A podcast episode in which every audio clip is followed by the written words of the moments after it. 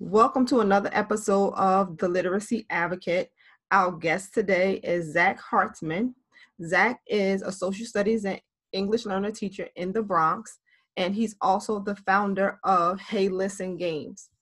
Um, today, we're going to talk about how video gaming supports literacy.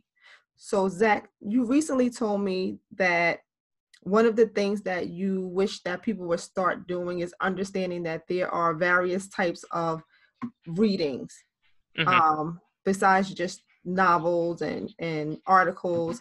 And you have quite an interesting way that you approach it with your students. Can you talk to our listeners about that? Yeah so for several years now i've been using video games in a lot of my courses in my curriculum my units um, I always, in my tenure as being a teacher, I've always tried to find ways to incorporate elements of pop culture into my classroom just to relate with my students in any way possible. And just because I'm huge into pop culture myself, and gaming has been a massive part of my life since three, four years old, um, ever since I got that first Nintendo entertainment system. Um, and a ton of our students, especially nowadays, are gamers, right? There's the vast majority of students play video games in some capacity. And I wanted to bring in that aspect of their lives into the classroom since since we should be meeting our students where they're at. We should be utilizing the skills that they already have at home in some capacity in the classroom. And when people think of teaching with video games, they're all like I always when I was in school, it was oh the or- Oregon Trail or Math Blaster or these or Reader Rabbit or like games that were specifically tailored to try and teach you something. But those are all usually kind of shallow or surface level. They're not fun. Yeah. Um, and kids know that they're not fun and that they're being tricked. Uh, so when I teach with video games, I just bring entertainment games that were made for entertainment purposes, and I just incorporate them into my units as a supplement to what I'm already teaching as and they're just they're just another text so the same way that you would teach with a book or with a poem or a short story or a movie or a comic i just bring in a game as a text and it's just one of the modalities uh, that i engage with my students. Mm-hmm. so how do you come up with um, the games that you use? Like how do you fit the games to whatever skill or strategy you want your students to um, to use more? And and can you talk to the listeners about your um, demographic so they'll understand a little bit better mm-hmm. why you unpack it this way so i i teach in the bronx in new york city at a it's a title one school and it's a 100% immigrant english language learner population so while i teach social studies i also have to teach them english as a as language um, and because of that i can't just give them articles and documents and primary sources because that they need to access and engage with the language in every possible way. So that's it's reading, that's writing, that's listening, that's speaking. Um, and gaming lets them read because I always play with subtitles. So it lets them read, it lets them listen, and it lets them speak while they're talking with each other all at the same time. And they actually get to engage with what's happening in the story. So I found that it's a great way for them to engage with language. Um, and because of that, I now, in most units, will try to find one game that I can bring into my classroom mm-hmm. That, that I teach alongside whatever other text I'm using. So I don't teach global history anymore, but when I did teach global history and we were doing unit on World War One, one of the texts that we used was the video game Valiant Hearts: The Great War, and it's it's a narrative game and it's about four to five hours long, and you play through. You play as various characters during World War One. You play as a person in the French army. You play as a German who was uh, drafted by the um, the German military. You also play as a nurse uh, during the war. So it, it, that game itself hits on multiple multiple perspectives of the war. So I think that one thing that's not well something that's not understood when it comes to video games often when you're not a gamer is that video games are narratives they're mm-hmm. stories they unfold over time there's a clear sequence of events um, there's an identifiable plot you know it takes it happens over a series of time. Um, I remember my brother when we were younger, he always um, played Tomb Raider. Yeah. Um, and I remember now, after speaking to you, how that story unfolded with Laura Croft mm-hmm. um, and how he had to infer. And I would hear him talking to himself, like, well, I wonder because this was here, and I wonder if this moves here, and just the rigor of thought yeah that's required to move from level to level and that's and even so if we look even look at more modern Tomb Raider, the wonderful thing about more modern video games is that they're not all of them, but a lot of them are starting to be built with accessibility in mind. So it's not just easy mode, normal mode, hard mode. You can now tailor video game experiences to the player. So even if someone is not traditionally a gamer, you could make the game tailored to that person that makes it quote unquote easier or but it's really just a different access point the same way that we differentiate our materials in the classroom. Right right. I think that this is genius because it's really popular both among both men, young men and young women boys and girls gaming is a huge industry.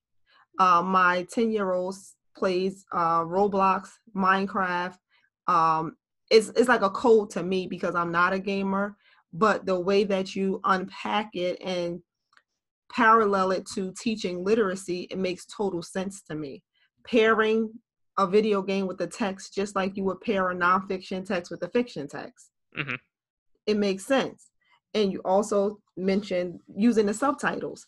That's actually a strategy that I recommend when um, children are finding reading to be a bit of a challenge to put the subtitles on when when they're watching television. And i found that my students they come with their word journals full of words that they've collected from television. Yeah my students do the same thing. Yeah just watching television. And so i think that it's amazing how you've processed all of that in a way to process it and be able to share it with others through um, hey listen do you want to talk to the audience about that Yes. So when I originally started, uh, or when I initially thought about bringing video games to my classroom, uh, the, I went to my principal and I brochure that there was a game I wanted to teach with. At the time, was this game called the Republia Times, which is you're you're put you're in charge of the newspaper of a dictatorship, fictional dictatorship country, and you control the headlines, what people see on the front page and basically it was incorporated into a unit on propaganda and media literacy. And she was like, I trust. She see she she had already seen me teach with comics and movies and all the other aspects, so she trusts me to do it. She was like, just show me the lesson plan. So the second she said that, I went online looking for ideas, and I noticed that there are pretty much zero lesson plans or curriculum out there for entertainment based video games. There's a lot of resources out there for educational video games, but nothing when it comes to entertainment games. Whereas there are resources out there for if you want to teach with movies, plenty of teachers have shared their own resources in that regard. Um, but next to nothing for video games. So I started making my own lesson plans. And as those activities went well, I started making more lesson plans and eventually just in talking with other teachers, not there are there are a ton of people who are interested in teaching with video games but don't know exactly where to start or how to start. So I made Hey Listen Games just as a place where, where to start. So all of my lesson plans, my handouts, my slides, my curriculum, everything is up there for free. Um, so any, anyone can go there and just see everything that I've taught with video game wise. And there's probably I don't know, like 40 different lessons there, ranging from social studies to English language arts to some social emotional learning lessons uh, that I use for my advisory class, and a couple of science. Not really any math because I don't. I'm not that familiar with the content. Mm-hmm. Also, mm-hmm. math games tend to be more educational and not necessarily fun. Right. Um, but it's all there for anyone who wants. And and it's teacher friendly. Like there, you don't have to really, you know, rack your brain to figure out how you could use it. You pick up the lesson plan, you think about what you're teaching, and and it's there for you the way you roll out out the lessons. Yeah and plenty uh-huh. and i know plenty of people have used my exact handouts but i also know plenty of teachers have just used my lesson plans and handouts as a starting point and then just changed them modified them to fit their classroom which right. is perfectly fine right i'm just there to give you ideas Absolutely. So, what would you say is the biggest challenge that a teacher might have with bringing um, entertainment gaming into their instructional practice? A question I get a lot is how you afford it. So, an important point is that 90% of the games you only need one copy. If a game is free and playable on a web browser, sure, then have every student in the class play it because it's probably shorter anyway. But for any bigger game, I don't have students play individually. Pre COVID, when I was still in my classroom, I would just project it in the front of the room. So I would either use my computer or one of my personal consoles. I would just, usually my Nintendo Switch, I would just bring to school and just connect it to the screen in the front and have one student play at a time while the rest of the class watches and discusses about what's happening or giving advice to the student who's playing, and then they just rotate as needed or as how however they wanted to rotate. Mm-hmm. But it doesn't need to be every single person in the classroom has to play. Uh, okay. Uh, the same way that not everyone needs their own copy of a movie when you watch a movie together as class or a documentary. Right. Um, so it's not that big of a barrier cost of entry if you already have a console then you're pretty much already set. Um, and then for any teachers who are not necessarily gamers, just learning the tech is probably the biggest struggle because there is a tech literacy that comes with understanding how to play the game, but then also understanding how to set it up to play for everyone. Yes. Yes, and speaking of the tech literacy, you know, we had an interesting conversation when we spoke before about um, just operating the controller. And I mentioned to you that I don't think I have the right thumbs for yeah. video gaming and you explained to me how there's a whole science behind using a controller. I mean, it, there's an entire literacy to it. For me, I don't think about holding the controller because I've been holding one since I was three years old. But it, for anyone who hasn't, and I've a lot of my students have never touched games before because they're from various parts around the world and they just didn't have access to gaming. So they come here, and my controller is the first controller they hold, and it will take a while for them to learn the various inputs. There, I mean, there's a ton of different buttons on the controller. One analog stick controls the person, whereas the other one controls the camera around the person. So there's a lot to work around with the controller, which is why not everyone needs to play. Not everyone will want to play. Not everyone will want to play in front of others. Mm-hmm. Some will jump at the opportunity to play for the first time, and then you can have other students in class help them navigate the controller. I usually have like a co-pilot student who's there helping them with the inputs when needed so you're also meeting um, speaking and listening standards as well because yeah and since my students speak in different languages and since my students native languages are all different right having them teach even if it's one of my students from dominican republic teaching one of my students from west africa how to use a controller they are now engaging in in english because that's the only way they can communicate. Exactly and they're collaborating as well in, mm-hmm. in a range of settings. Um, before we um, go i want you to share a story that I found to be really special in our conversation about the impact that your gaming instruction has had on students who have gone through college and scholarships and things like that. Um, I think that that's just amazing, and I would like you to share that with our listeners. Sure. So I've this one student in particular, um, who the thing about my school is that a lot of my students are overage because there it's a transfer school and because they need to learn english they they tend to move here and then start high school over back in the ninth grade in order to learn english in order to pass the new york state english regents exam which is a graduation requirement. At least for now it is covid times has changed everything. Um, but i have one student i had one student from the dominican republic. He was a senior in his high school in the dr and he ended up and he moved here and he went back to ninth grade. So he was already 18 in the ninth grade. And by the time he and he's extraordinarily bright, intelligent kid. Um, he by his sophomore year he was already fluent in English. Um, he just catches on quick, but he refuses to write. So he had passed the English Regents the year prior without actually completing one of the essays. He just did so well in the multiple choice that he was able to pass the exam without writing an essay. And he would never write or he would write bare bones in my history classes because I had him four years in a row. And I eventually, he was one of the kids why I started using gaming, why I started using video games. And in his senior year, this is two years ago, I started an elective course in my school, just an ELA elective class where we would look at two video games. The two that we used are were called Gone Home and What Remains of Edith Finch. And we analyzed the literary elements and uh, rhetorical devices used in the video games the same way that any of them would in their ELA class with books or short stories or poems and so on. So we're doing the same skill set just applied to video games. And in that class, he flourished. He, he started writing pages for me um, whenever I assigned a writing, even if it was paragraph, he would write more than that.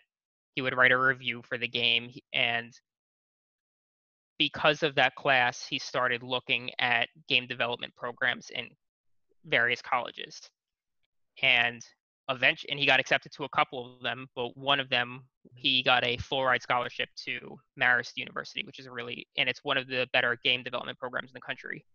So this was a student who did the bare minimum. He wanted to pass his classes. He wanted to graduate. He was going to find a job. He was always unsure about college, um, and now he's there on a full ride, and he still texts me almost every single day, um, just giving me updates about how that program is going.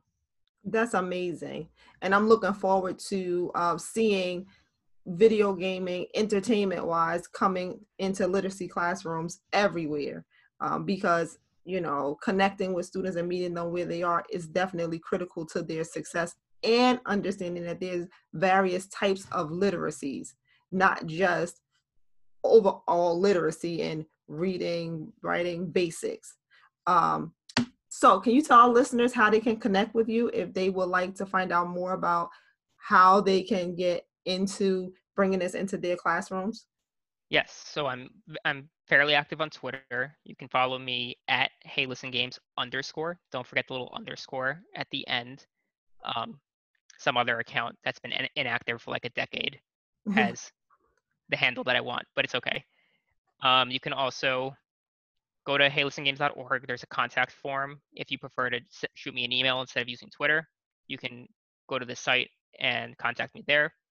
And then also, if you want, uh, there is a blog of sorts on my site on Hey Listen Games where I don't, and it's not too often. It's just whenever I do make a new lesson or a new curriculum, I will uh, write up a post explaining my rationale for that specific game and how it should be used, attaching my lesson plan and handouts and everything to that post.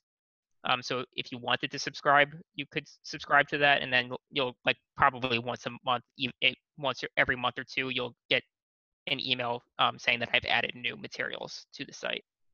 Okay. Thank you for being with us this evening, giving us uh, some of your time. I know that this is a busy time, winding down, getting ready for, you know, the next part of our school year. So thank you so much for being with us and sharing this wealth of information uh, on the topic of gaming uh, with our listeners. Yeah, thank you for having me. Yeah, thanks. Have a good night.